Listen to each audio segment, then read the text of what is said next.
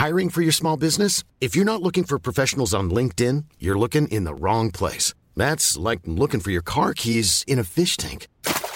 LinkedIn helps you hire professionals you can't find anywhere else, even those who aren't actively searching for a new job but might be open to the perfect role. In a given month, over 70% of LinkedIn users don't even visit other leading job sites. So start looking in the right place. With LinkedIn, you can hire professionals like a professional. Post your free job on linkedin.com slash people today. When people are happy with risk and embrace risk, then by definition, uh, prices go high.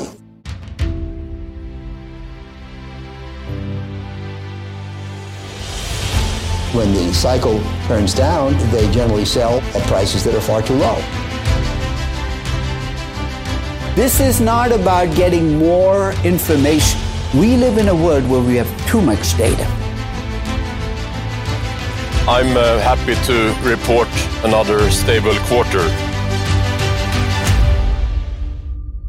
Hallå och välkomna tillbaka till Aktiesnack. Det här är en podd som görs i samarbete med Kalkyl. Och idag så ska jag dra lite spaningar. Jag och Peter ska prata om vad vi tog med oss från boken Capital Returns. Och sen ska Peter dra igenom, eh, vad är det, ett case och två rapporter, eller hur var det? Det är Mercado Libre, HelloFresh och eh, lite kort om Promimic. Och då vill jag också passa på att be om ursäkt för att Brunello Cucinelli inte kommer i dagens avsnitt heller. Eh, Jag har haft ganska många i min DM på Twitter och det är även folk som har mejlat och vill ha den pitchen, men det kommer alltså inte idag. Och och det är ju shame on me, för jag utlovade faktiskt att den skulle komma för typ en månad sedan, lite mer. Men den som väntar på någonting gott. Precis, det var den jag väntade på, Magnus. Gott det. Eh, kan börja också med en liten kommentar om Duni. Det var ju så sent som idag så kom det att den största ägaren Mellby Gård hade köpt aktier. Och de är insynsreggade för att vice vdn i Mellby Gård är ju styrelseordförande i Duni och väldigt tätt länkad till då den här som äger Mellby Gård. Men det som är intressant är att man har legat på 29,99% i ägande i över 15 år. Och det är för att kliver du över 30% då har du så kallad budplikt. Så man måste lägga bud på hela bolaget att köpa det. Och man gick ut och sa att man inte avser att köpa hela Duni. Men man har ändå något gått över 30% så man måste lägga bud inom fyra veckor. Så att eh, jag har lite svårt att tolka vad liksom som kan ligga bakom där, varför de gör så. Men eh, jag ser egentligen tre anledningar. Ett är någon konstig teknisk anledning som de inte har berättat som jag inte förstår. Två är att de ändå vill köpa hela bolaget och då kommer det förmodligen bli en liten premie. Och tre är att de bara känner sig väldigt bullish på Duni just nu och eh, därför vill köpa. Och sen så vet jag inte hur de ska lösa det här med budplikten. Men eh, jag ser inte det som någonting negativt eh, i alla fall och eh, fortsättning följer. Mm, den är jäkligt spännande och negativt är det definitivt inte. Kan det vara så att han vill köpa hela bolaget men inte får kommunicera det till marknaden för att det hade varit så extremt marknadspåverkande? Nej, alltså då... eh, Om man då vill göra det, då brukar de väl säga det också. Tror så, jag. Okej, så då liksom kommuniceras det ändå direkt. Ja. Jag tänker också att det blir rätt eh, paradoxalt om man inte får säga det fast det finns en regel om att man måste Man göra det. ja. ja, den har varit sjuk. Men eh, jag har en liten fundering om att han kanske har pejlat med de största ägarna att de inte kommer acceptera något bud på den här nivån och därför så kände de sig trygga med att köpa upp över 30%. Mm, precis, det Men, låter eh, som det absolut rimligaste tycker jag också. Ja, men eh, oavsett så ja, det blir spännande att följa för att jag, jag har fortfarande inte begripit det hela. Och aktien är upp lite på det antar jag?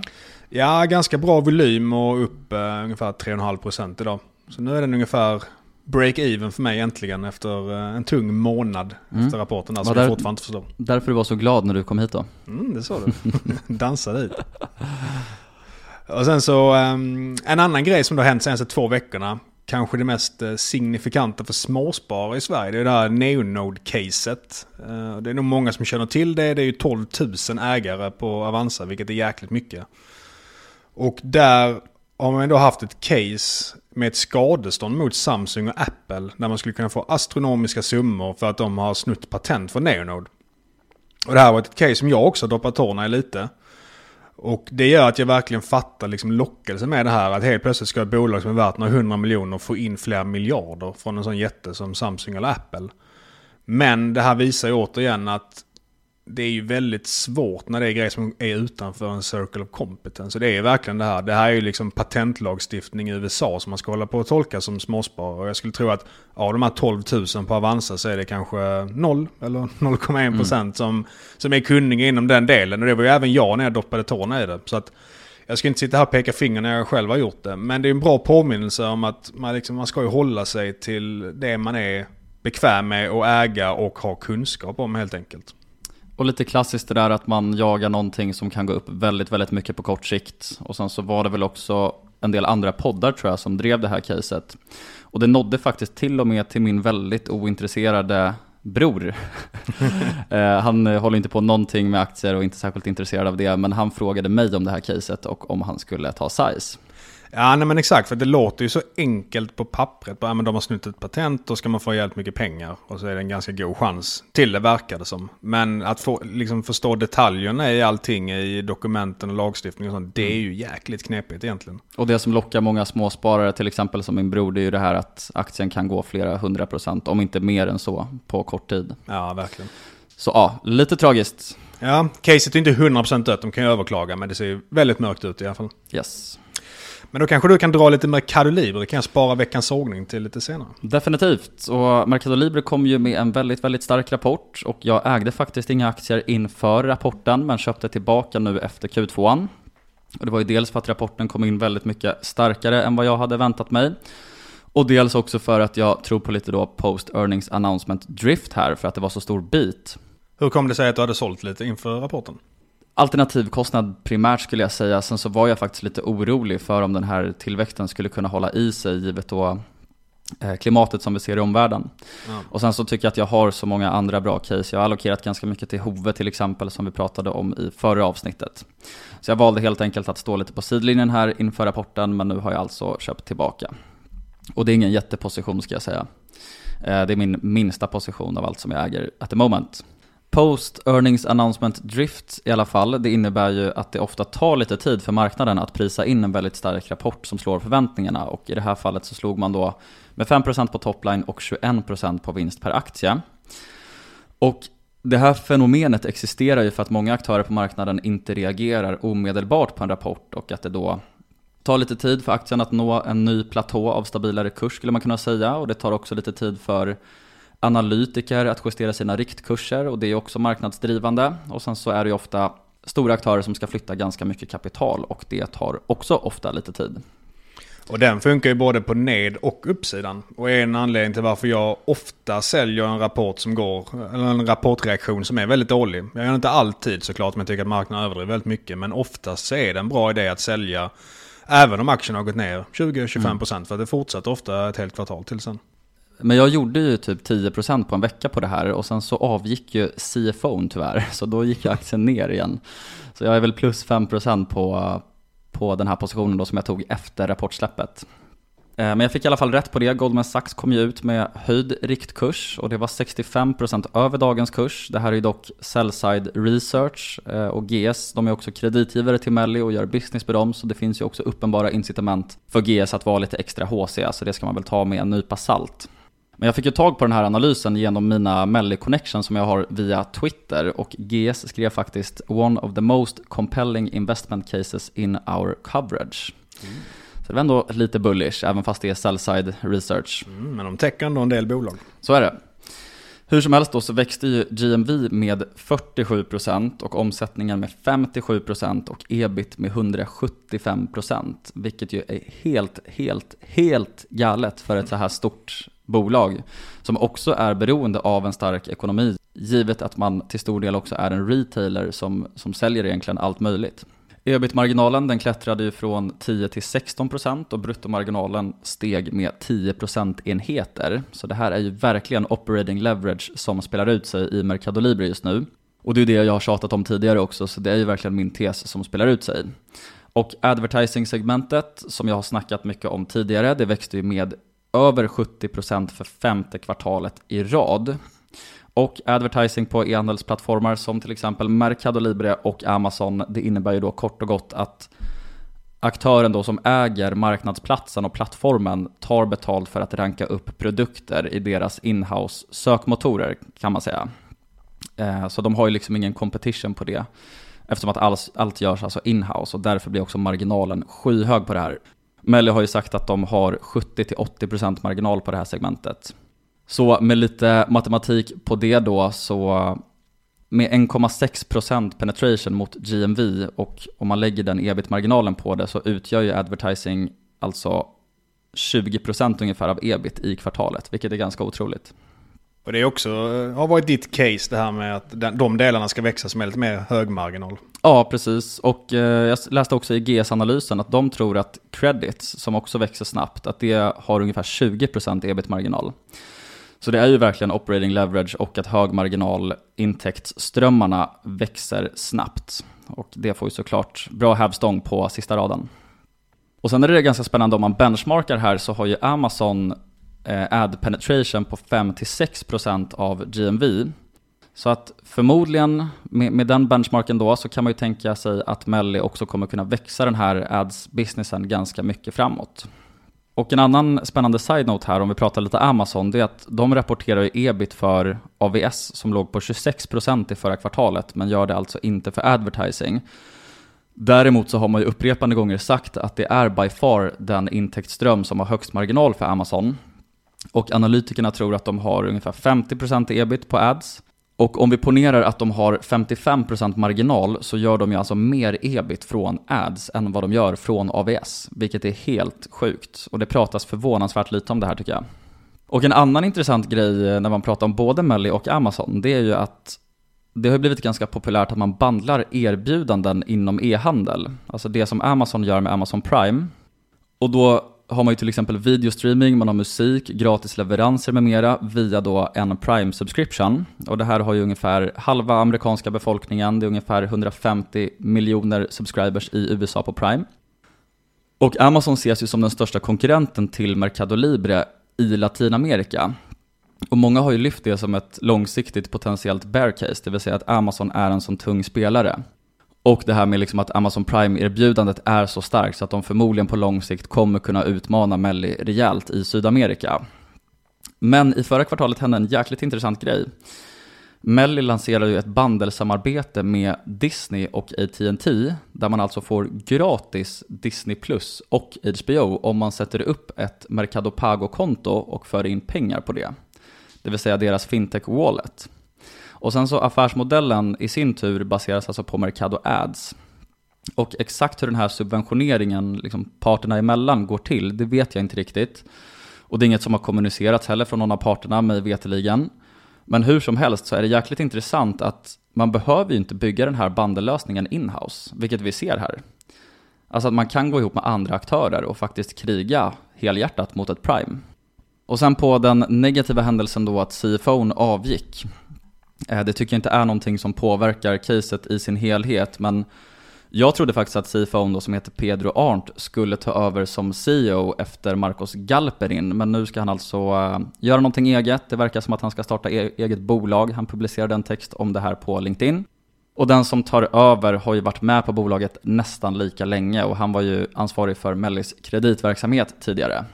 Det är också alltid mycket skönare när man ser en bra anledning till att CFOn avgår. Än att det liksom är ett kryptiskt eh, avgår med omedelbar verkan och så får man ingen bra anledning till det. Ja, precis. Alltså, han har ju varit med på bolaget i 24 år och är snart 50 år och Melly är typ den enda arbetsplatsen han har haft. Så det är ju ganska så här, det är väl en bra anledning till att så här, vilja göra någonting annat. Eller det är väldigt rimligt i alla fall skulle jag säga. Ja. Och innan Pedro lämnade då så var den genomsnittliga tiden på bolaget för de fem högsta topparna 19 år. Så att Melli är ju uppenbarligen jäkligt duktiga på att behålla talang och att även då intern rekrytera. Och sen är det jäkligt coolt att det här järngänget från Stanford fortfarande hänger ihop och demolerar alltid deras väg i Sydamerika. Men summa summarum då, den tesen som jag har tjatat om på Twitter och i podden, den är ju intakt. Jag tror ju att det här är en väldigt, väldigt fin compounder på lång sikt. Och det är också anledningen till att jag köpte tillbaka här efter rapporten. Och jag tror också på fortsatt marginalexpansion och Melly sa på kalet att de just nu ser marginalexpansion för i princip alla revenue streams, vilket är väldigt bullish. Och som sagt så växer också högmarginalintäkterna väldigt, väldigt snabbt. Så för 2025 så tror jag att vi har ungefär 13-14 gånger ev-ebit. Och sen så följer också kassaflödet med ebit väldigt fint. Så att det är bra cash conversion här. Och sen så ser också balansräkningen nu gradvis bättre ut för varje kvartal som passerar. Så för den kvaliteten och tillväxtutsikterna och även då exponering ska tilläggas mot världens snabbaste växande digitala ekonomi så tycker jag att det här känns attraktivt just nu helt enkelt. Som sagt, min minsta position men jag äger aktier.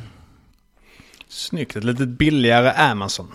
Ja, precis. Med, med mycket bättre tillväxtutsikter skulle jag säga. Mm. Och det leder mig in på Promimic. Så för att köpa tillbaka Melli så sålde jag alltså Promimic efter cirka 35% return på ganska kort sikt. Och det här är bara en fråga om risk-reward och alternativkostnad som vi har tjatat om mycket tidigare. Så det är alltså inget negativt som har skett i Promimic, utan jag tycker bara att värderingen har blivit betydligt mer ansträngd efter att aktien har rusat. Så jag tycker alltså att Melli ser mer spännande ut just nu. Och nu har vi väl Promimic på runt 11 gånger ev-ebitda på målen för 2026. Så risk-reward ser ju jäkligt annorlunda ut idag mot vad det gjorde på 20 kronor. Nu har vi aktien på typ 30 kronor. Så där har jag alltså ingen position längre. Men eh, över till dig Mange. Ja men då kan vi gå tillbaka till eh, veckans sågningar. Den går till eh, New Deal Invest som rattas av dansken Mats Christiansen. Och jag tror att jag har haft med dem eh, någon gång innan som veckans sågning. Någonting som ringer en klocka. Mm. Det, det, är möjligt. Ja, men... jag, jag, känner bara igen han från, eh, från Twitter. Ja. Vet, han har håsat mycket e-handel faktiskt. ja. ja, han kanske, jag vet inte hur duktig han är på det, men uh, han har ju en fond som har den sjukaste avgiftsstrukturen jag någonsin har sett. Mm. Och det var ju det jag sågade förra gången. Det var det att när man sätter in pengar där, då tar de 5% i en engångsavgift på det kapitalet sätter in. Vilket är jävligt sjukt. Och sen tar de 5000 i en avgift varje gång du säljer fonden. Så redan där är det ju jävligt sjukt. Och sen har de prestationsbaserad eh, avkastning också som de får. Sen så var ju fonden ner nu 60% sedan start. Vilket gör att den här prestationsbaserade kommer bli jävligt svår att få. För de har ju sånt där high watermark. Så man måste gå om den gamla toppnivån på fonden för att man ska börja få den. Mm. Och hur tror du de löste det problemet? Ingen aning, men de, de struntar väl i den regeln som de satte upp initialt. De la ner den och startade en ja. ny fond istället. så då började den prestationsbaserade direkt eh, kicka in. Men eh, det som eh, blir liksom den riktiga sågningen den här gången, varför jag tar upp dem igen, det är för att när jag då gick in och kollade på de här fonderna, de här nystartade fonderna, då hade alla de typ 3-4 års historik. Och då tänkte jag, hur fan mm. kan mhm. de ha det? Och jag kunde inte hitta den gamla fonden eller någonting. Och då kunde man se i det finstilta att det stod Grafen inkluderar historisk backtest av investeringsstrategierna. Nu läser jag på norska istället för danska. Att det ens är lagligt är rätt sjukt. Ja, så de tar alltså och tar bort den gamla fonden som är jättedålig från hemsidan, så man kan inte se det. Sätter upp nya fonder med grafer som man ska tro att de har haft bra avkastning i tre års tid. Men så bygger det bara på ett backtest. När det inte ens är en kvantfond utan de då hittar liksom riktiga investeringar som en normal fond. Låter som en otroligt befogad veckans sågning. Ja, alltså den här, jag, jag tycker det känns futtigt med veckans sågning på den här. Det känns nästan som att man borde ringa danska finansinspektionen och fråga liksom, är det här okej? Okay? Faktiskt, jag, jag, tycker vi kan titulera det här som årets sågning. Ja, ja men jag är faktiskt benägen att, att hålla med om den. Så att eh, om någon av er äger den eller är sugen på den, tänk två gånger eller kanske tio gånger och helst sälj. Vi har inga uppmaningar på den, men eh, det här är verkligen rätt sjukt av dem. Uh, och sen har vi veckans hyllning också eh, den här gången. Den går till Dave Portnoy. Har du hängt med i vad han har gjort? Nej. Det är ju han här karismatiska grundaren av Barstool som satt med sin leksakshammare och streamade live när han handlade aktier där 2020-2021. Ja, men det har jag koll på. Ja, mm. jag tror det är väldigt många om de ser honom kommer känna igen honom. Man har intervjuat Trump och lite annat också. Men han sålde ju då det här Barstool som var hans företag till eh, Penn som är ett bettingbolag. Och så senast som i februari i år så sålde han den sista delen av företaget till en värdering på 551 miljoner dollar, alltså över 5 miljarder. Men sen så skulle Penn nu gå in i en deal med Disney som var värd 2 miljarder dollar, alltså 20 miljarder. Och han är ju känd för att vara icke-PK och säga jävligt sjuka grejer. Och eh, är det någonting Disney inte är kända för så är det för att vara icke-PK. Så att de vill ju förmodligen inte ha med Dave Portnoy som ansiktet utåt när de ska ha ett samarbete med dem. Sen har också han varit lite så problem med dålig publicitet. Eh, det har varit snack om att de har liksom fått sämre licenser inom betting och sånt på grund av att han är associerad med dem. Så det Penn gjorde nu, det var att trots att de köpte det här bolaget för 500 miljoner amerikanska dollar, så sålde de det tillbaka till Dave Portnoy för en dollar.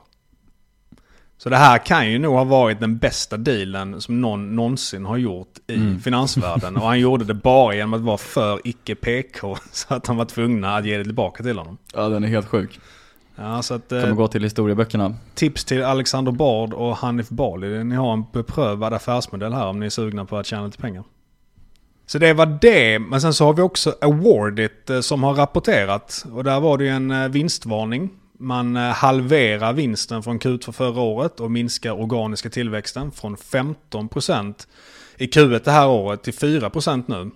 Och jag tyckte vid en första anblick att det inte såg så jävla dåligt ut. Men sen så jämförde jag med vad de sa i rapporten 9 maj. Och då skrev de, alltså det var ju då när det hade gått 40 dagar på det här Q2-kvartalet som de vinstvarnade för. Så det ska man ha med sig. När de skrev att tillväxten har fortsatt att utvecklas positivt under april med en organisk tillväxt i linje med första kvartalet. Om det då är 15% som det var i första kvartalet, då måste tillväxten totalt ha havererat i slutet på maj och juni. Så att förmodligen så är det en väldigt negativ utveckling i Awardit som riskerar att spilla över på Q3. Man har ju hellre att det liksom slutar starkt än att det är starkt i början. Och sen så skrev man också 9 maj. Eh, Vi ser att vi har en fortsatt stark pipeline av potentiellt tillkommande kunder inom alla affärsområden och ser positivt på att kunna fortsätta driva lönsam tillväxt. Och sen har det ju alltså havererat efter det här då. Så att antingen så har man ju förskönat det väldigt mycket i vd-året 9 maj eller så har det totalt havererat vilket man inte alls såg komma. Vilket var rätt sjukt för att det hade gått 40 dagar på Q2. Jag tror på det förstnämnda. Det gör det. Det känns som att det här var det sista deras ledning behövde också i och med att det har varit lite, lite trust issues tidigare. Sen den där insider-transaktionen som var väldigt omtalad för, ja vad var det? Nio månader sedan, ett halvår sedan. Ja, det var till och med ett och ett halvt år sedan. Så det, så liksom, det har varit den här långa, långa backen tillbaka till förtroendet i aktiemarknaden. Och sen så kommer det här nu som, ja det slår ju undan benen på förtroendet för mig i alla fall helt. Så du har sålt allting? Jag har sålt allting, gjorde det direkt på rapporten. Först tänkte jag inte göra det när jag såg liksom bara siffrorna. Men sen så när jag kollade då vad de skrev 9 maj så bara kände jag att har de så här dålig koll eller om de liksom eh, förskönar grejer. Då, hur ska jag kunna ha koll på det då? Så det, det är Ja. lite too hard-pilen för mig. Köper det och oavsett reason så är det ju riktigt bearish skulle jag säga. Men, Ja. men framför allt om management ljuger. Ja, sen ska vi inte säga att de ljuger men eh, det... Jag, jag, jag sa om. Ja. Men det var också en grej de skrev 9 maj och där var det att vi ser att inlösengraden har normaliserats under slutet av kvartalet och under april åter legat på budgeterade nivåer. Och sen så nu in, i vinstvarningen så var det just den här inlösengraden som man skyllde vinstvarningen på. Och då sa de att den hade normaliserats i april och var på normala nivåer. Och nu sa de att den hade varit väldigt dålig i Q2 och att de väntar sig att den normaliseras under H2 istället. Men backar de det här på något sätt? Det vill säga genom insider-transaktioner till exempel? Alltså har de köpt efter rapporten nu? Nej, de har inte köpt. Det var någon som... eh, Det var en som köpte i början på juni och en som sålde i slutet på juni. Och det var globala försäljningschefen som sålde i slutet på juni. Så att han har ju förmodligen rätt bra koll på försäljningen. Så det var inte jättepositivt. Precis. Så att eh, rätt eh, sur förlust för mig. Men eh, too hard-pilen ska man inte underskatta. Och eh, det där förtroendet som jag hade byggt upp nu under fem kvartal var, är återigen borta. Jag tror inte att det kommer bli något ägande för mig i året igen. Det känns som att även om aktien ser billig ut nu när man kollar på den så är det väldigt svårt att säga om den faktiskt är billig. För det går inte riktigt att, har jag kommit fram till, estimera vinsten med liksom ett säkert intervall. Så det gör att... eh, Precis. ja. Dels verkar det vara, eller det är väldigt mycket volatilitet i resultaten och dels så makes inte riktigt kommunikationen från management sense. Så det är ju två mm, ganska röda flaggor skulle jag säga. Ja men verkligen, tyckte det var så väldigt positivt 9 maj. Så att liksom det, det hade varit mycket bättre om de inte hade varit det. Men men. Men där har du, jag ska inte säga att det, det, det är flax, men du har gått på några miner men du har ändå sjuk return i år. Så det är credits till dig. Du har verkligen legat rätt size-mässigt i år ju. Ja men det har varit vilda västern i portföljen. Lite som den här rapportperioden har det varit två omvända vinstvarningar och en vinstvarning. Och då jag ändå hälften av, hälften av bolag, bolagen ska fortsätta rapportera. Så att det har varit många sådana 100% som Lumen Radio och sånt, men också många minus 25%. Ovanligt många. Precis, så brutala saker på både upp och nedsidan har Ja, varit i verkligen. dina case. Det har varit ett eh, vilda västern-år minst sagt. Så jag, jag kanske har bättre sharp-kvot än dig. Sen har jag många innehav så att eh, det har inte varit sådär sjuka svängningar i portföljen eh, intradag kanske. Men, eh, men det var det om Awardit. Sen hade vi också Hello Fresh lite grann va? Precis, HelloFresh har ju också rapporterat och rapporten stod inte ut på varken upp eller nedsidan tycker jag. Jag hade förväntat mig lite starkare topline. Omsättningen var ner med 2% year on year i Q2.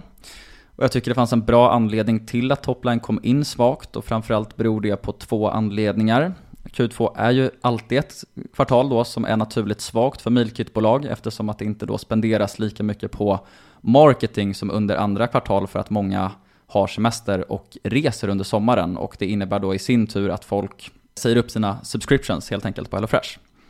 Och sen så den andra anledningen är då att HelloFresh har gått på full kapacitet för Ready to Eat-segmentet i USA som drivs under varumärket Factor. Så det har alltså varit en flaskhals tidigare och det har helt enkelt varit lönlöst att lägga pengar på marketing inom den vertikalen eftersom att man ändå inte hade kunnat sälja mer eller producera mer rättare sagt. Så ett väldigt naturligt utfall av det här blev alltså sämre topline men starkare marginal än vad både jag och andra hade väntat sig ebitda-marginalen slog ju rekord och kom in på 10%, ebit på 5,2% och bolaget är nu free cashflow positive igen. Så att eh, det börjar spela ut sig det här caset tycker jag. Det som jag framförallt tycker är intressant är att vi nu närmar oss det som jag betraktar som en viktig kortsiktig katalysator. Så från och med nu då så borde ju tillväxten komma tillbaka, för då är de här tuffa jämförelsekvartalen från covid är nu historia. Och på earningskalet så sa man att man kommer återgå till dubbelsiffrig tillväxt i närtid.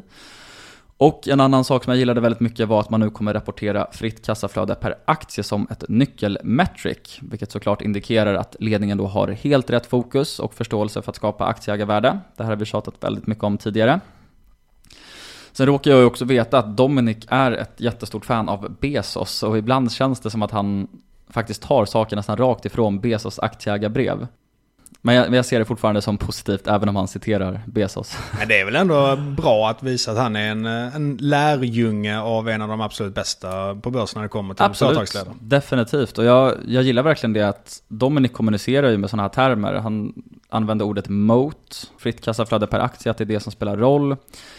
Eh, lite också Steve Jobs tyckte jag man såg i det här kalet. Att så här, eh, start with the customer and work backwards och så vidare. Så det känns som att han verkligen är en så här business nerd som har studerat de största. Ja men det är väldigt bra det med kassaflöde också för det är en väldigt kapitalintensiv business. Så det är lätt då att man glömmer bort att det ska liksom komma kassaflöde från det också. Så det är bra att det inte ens är earnings utan kassaflöde är ännu bättre att snacka om per aktie. Precis, jag håller helt med.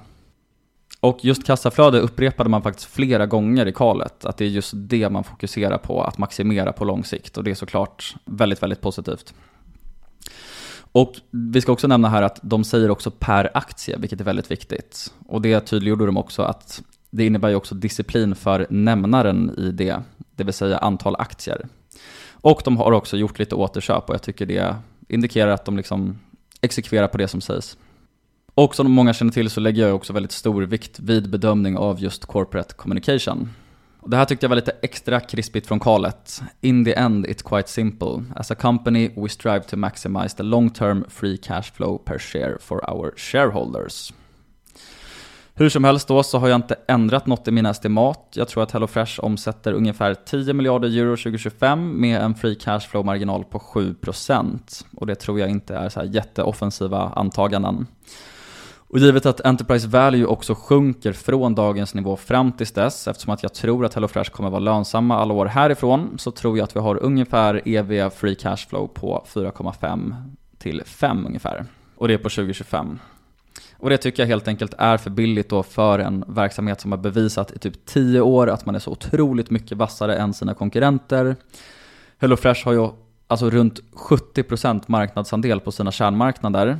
Och vad innebär det här mer konkret då?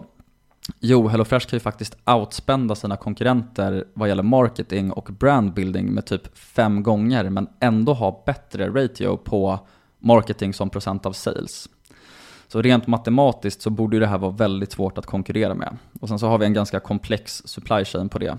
Bolaget gör ju också någonting som är väldigt svårt och dyrt att replikera. Det pratade du om lite tidigare Magnus, det vill säga det här är en kapitalintensiv business och bransch. Och det bör innebära modest konkurrens över tid. Och så gillar jag verkligen management och att bolaget är founder-led där vi har både skin in the game och soul in the game. Och en sak som jag glömde nämna som är jäkligt intressant är också att det har varit jäkligt stor körn i aktieägarbasen. Så typ alla tillväxtfonder har ju sålt ut sig snart. Och de har ju ersatts av typ Blackrock och Norges bank och så vidare. Så det här bör ju innebära lite mer stabilitet och mindre volatilitet framåt. Så det är väl en tillväxtfond, Bally Gifford, som har runt 4% kvar, men de borde också snart vara klara.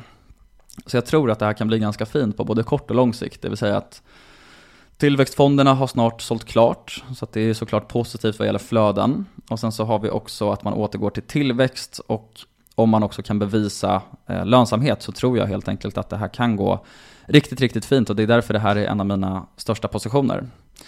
Så jag ser fin risk-reward här och jag tror att aktien skulle kunna flytta sig ganska snabbt då när man börjar växa igen.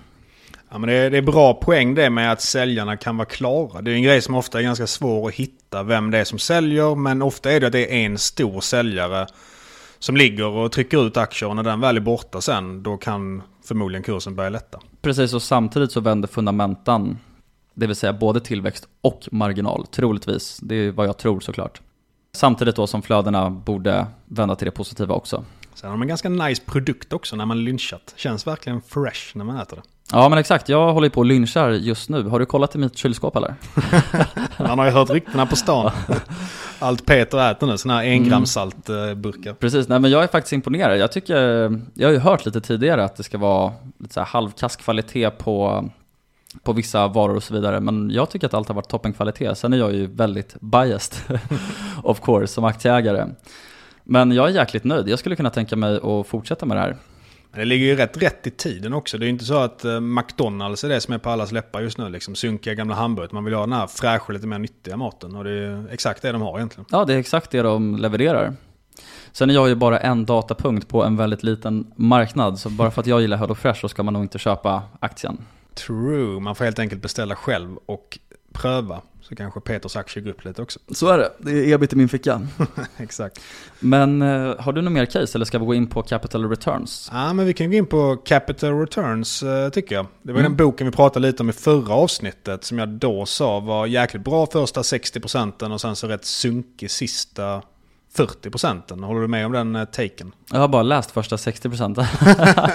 Då kan du sluta där. Mm, men det var ju för att du sa det sist. Ja okej, okay, ja, men det köper jag. Nej men sista 40 procenten är typ så an deras anteckningar från typ möten med banker för att visa att det typ var en bubbla fram till finanskrisen. Men det är mm. liksom mm. jättemycket upprepningar. Väldigt Gillar man inte banker så är det inte kul att läsa om det helt enkelt. Då hoppar jag nog det faktiskt. Ja, ja men det är nog lika bra. Men eh, vad tog vi med oss då Petter? En eh, viktig takeaway tycker jag är att författaren hävdar ju då att det är både lättare och viktigare att förstå supply side istället för demand. Alltså dels är det då lättare att göra bra estimat för supply side och dels så hävdar ju alltså författaren att det är viktigare att förstå för att det liksom primärt driver avkastningen och supply side i den här kontexten kan vi ju säga är synonymt med konkurrens typ. Ja, alltså utbudet, utbudet på den produkten du erbjuder. Hur, mycket, hur många andra aktörer finns det som erbjuder den helt enkelt? Precis så. Och några red flags för att supply side ökar, vilket alltså, alltså ska vara, eller korrelera negativt med returns. Det är till exempel när vi har flera heta IPOs i samma sektor och många emissioner görs i samma sektor. Och att det här är alltså variabler som är väldigt mycket lättare att estimera och förstå än demand side. Det är det de hävdar, så att man liksom borde lägga mer fokus på det. Vilket jag tyckte var väldigt insiktsfullt. Ja men verkligen. Och jag tycker att en väldigt bra sektor där att exemplifiera med, jag vet inte om vi gjorde det förra avsnittet till och med också. Men det är ju gaming under 2020-2021. För då kom vi in i den perioden med att Embracer var på alla släppar, man skulle förvärva olika spelbolag. Och det ledde ju till att massa andra bolag IPOades för att göra samma sak. Och då blir det mer konkurrens om att köpa de här små spelbolagen. Vilket gör att priserna förmodligen trissas upp. Det blir förmodligen lite brist på kanske gamerutvecklare. Vilket gör att lönerna pris, eh, trissas upp. Som gör att det blir dyrare att utveckla spel. Och det finns fler, fler spel på marknaden då till de som konsumerar spelen att spela. Vilket gör att man förmodligen inte kommer köpa kanske just ditt spel om du har tio andra att välja på. Hade du bara haft ett spel att välja på hade såklart alla köpt det förmodligen. Men om det finns mm. väldigt, väldigt många då är det mer utbud och mer konkurrens både på den sidan också. Precis. Och här är också en viktig insikt att supply ökar ju oftast inte så mycket om det finns starka konkurrensfördelar, eller hur? Så ja, det, blir, exakt. det blir lite kontentan här. Det pratar ju boken väldigt bra om. Precis. Och ett annat bra exempel här, det är ju videostreaming. Alltså supply side har ju ökat kraftigt inom streaming eftersom Disney Plus lanserades 2019, HBO har rampat upp, Amazon Prime Video har rampat upp sina investeringar avsevärt. Och för fem år sedan så fanns ju i princip bara Netflix. Och det här såg man ju där och då, till exempel när Disney Plus lanserades. Och det är ju det är precis det den här författaren menar då, att det är då man skulle ha sålt Netflix. Alltså det vill säga att vi, vi ser att Amazon pratade också jättemycket just 2019 om att så här, Prime Video var ett av deras största fokusområden. Vi ser att Disney lanserar Disney+. Så då är det så här ett uppenbart bra tillfälle att verkligen dra öronen åt sig och tänka Kommer Netflix producera bra returns härifrån? Vilket de inte har gjort. De har, Netflix har presterat sämre än index de senaste fem åren.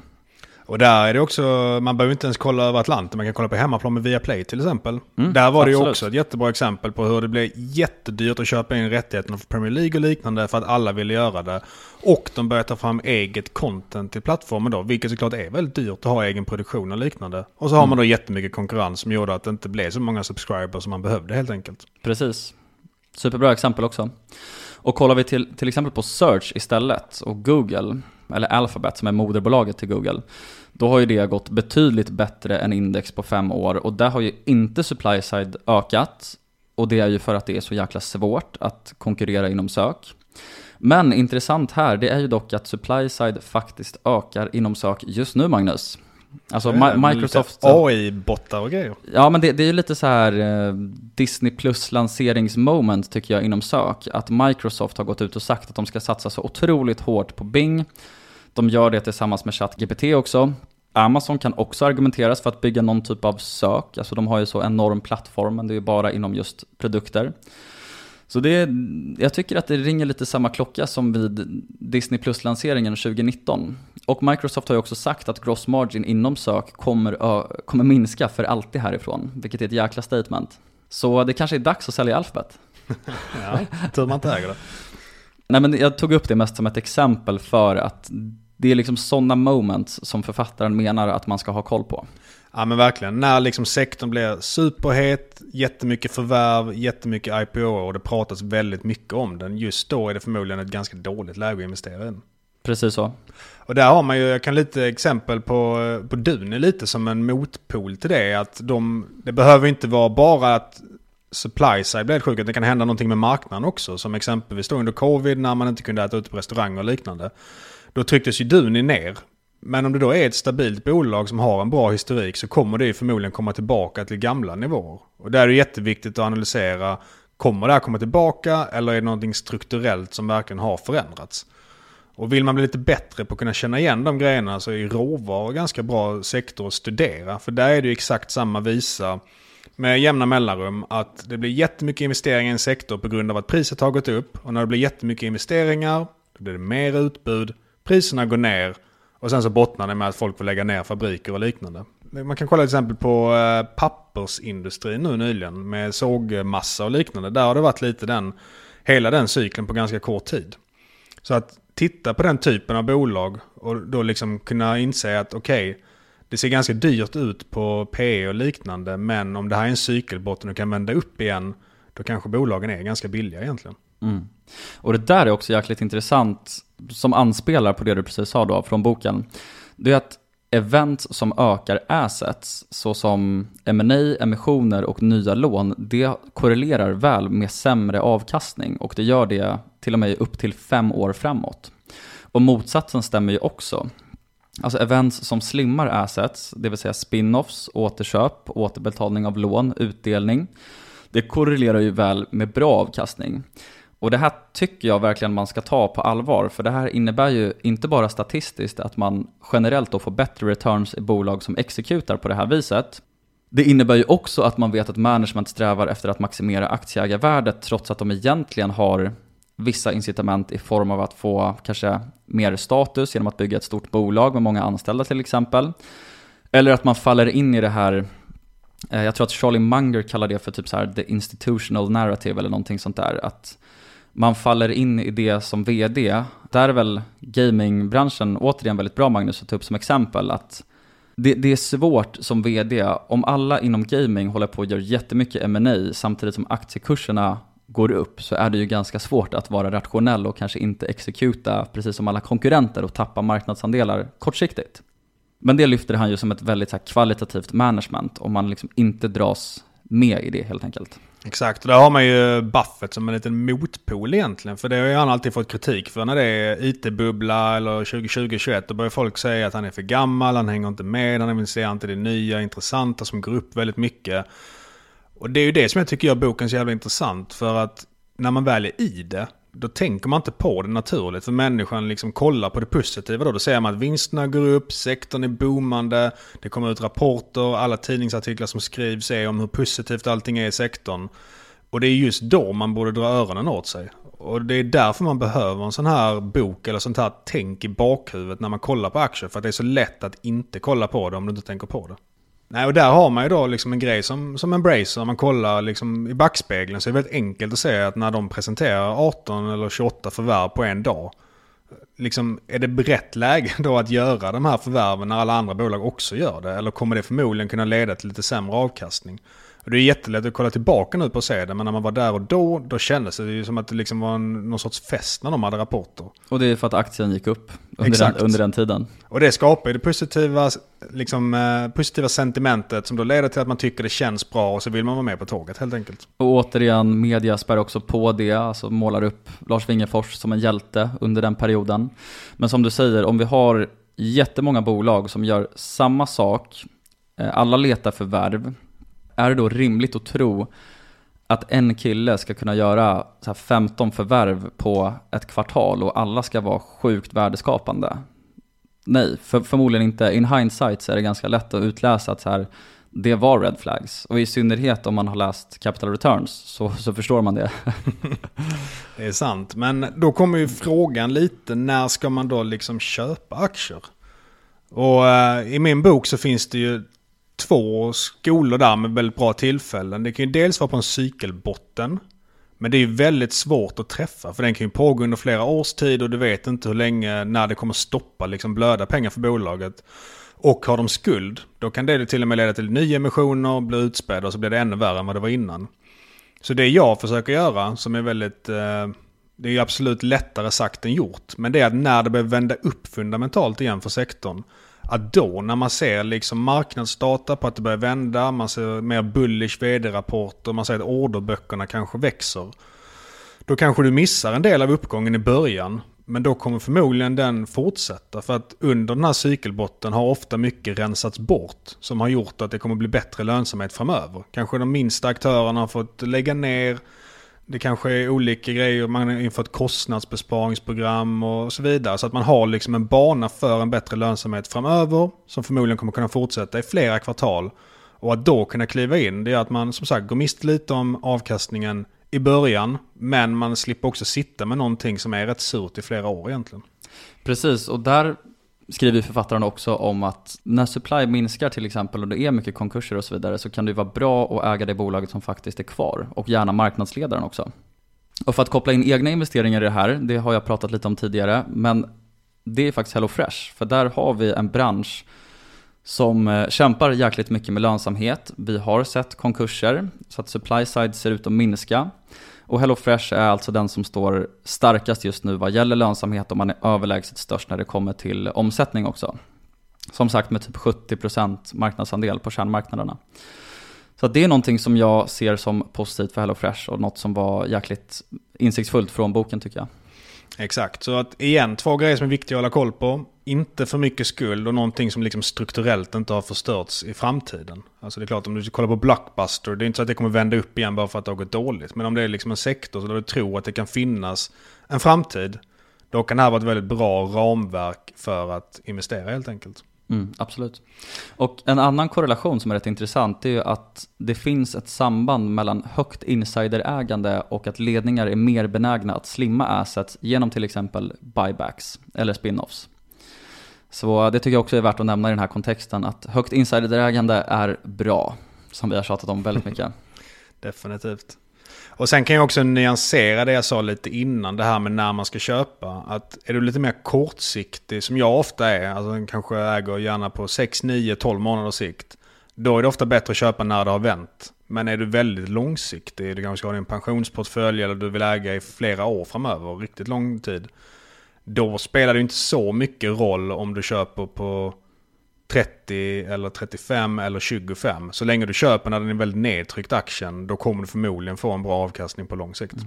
Och en annan jäkligt spännande sak, många spännande saker, det är att det finns ett samband som förklarar reversion to the mean som jag tyckte var intressant.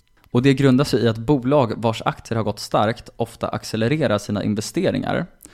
Och som jag sa tidigare så har ju accelererande investeringar negativ korrelation med bra avkastning om vi då generaliserar brett, vilket då gör att de här aktierna istället börjar performa sämre. Den takeawayen tyckte jag var jäkligt nice. Och sen så är det också värt att nämna att eh, författaren är också väldigt kritisk till investmentbanker och investmentbankers. och det är det han menar alltså att de driver cykeln till onödiga höjder då som ofta retail-investerare får betala priset för i slutändan. Och då trycker han alltså på incitamentet som bankers har. Och det, det är att deras kompensationer och bonusar styrs av hur många kapitalresningar de gör och till vilka volymer snarare än utfallet på en IPO eller emission. Och det här är väl kanske inget nytt under solen, men det här leder ju såklart till att investmentbanker kanske är då den allra största boven när det kommer till att skapa bubblor och att trycka cykeln till orimliga höjder. Och han kallar faktiskt investmentbankers för cheerleaders i boken. Och det såg man ju inte minst 2021. Det var ju sjukt mycket IPO och där ja. man kunde se att ganska mycket var lite halvskräp egentligen. Och nu sysslar inte jag så mycket med det, alltså det vill säga cykelanalys, som den här boken fokuserar jättemycket på. Men in hindsight så tycker jag också att det var rätt obvious. Alltså det var verkligen sån sjuk jävla IPO-hås just 2021. Och då menar ju han att man ska dra öronen åt sig. Vilket vi bakåtblickande kan se var helt rätt. Ja, men så för att eh, sammanfatta. Det här är ju ett ramverk som ändå är bra att ha med i bakhuvudet eh, någonstans när man gör sina investeringar. För det är väldigt lätt att gå bort sig i det här. Så att eh, med det får vi nog sammanfatta avsnittet. En veckans sågning som Peter till och med var nöjd med. Genom... Årets sågning. Ja, vi hade genomgång Capital Returns och lite annat smått och gott. Så att med det tackar vi för den här veckan. Vad säger vi då Peter? Vi säger stort tack för att ni har lyssnat och vi hörs igen om två veckor. Det gör vi. Ha det underbart allihopa. Ciao!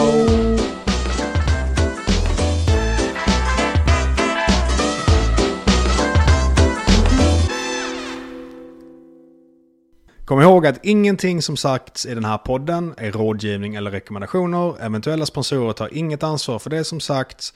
Och alla investeringar är förknippade med risk. risk. Mom deserves the best and there's no better place to shop for Mother's Day than Whole Foods Market. They're your destination for unbeatable savings. From premium gifts to show-stopping flowers and irresistible desserts. Start by saving 33% with Prime on all body care and candles. Then get a 15-stem bunch of tulips for just $9.99 each with Prime. Round out Mom's menu with festive rosé, irresistible berry chantilly cake, and more special treats. Come celebrate Mother's Day at Whole Foods Market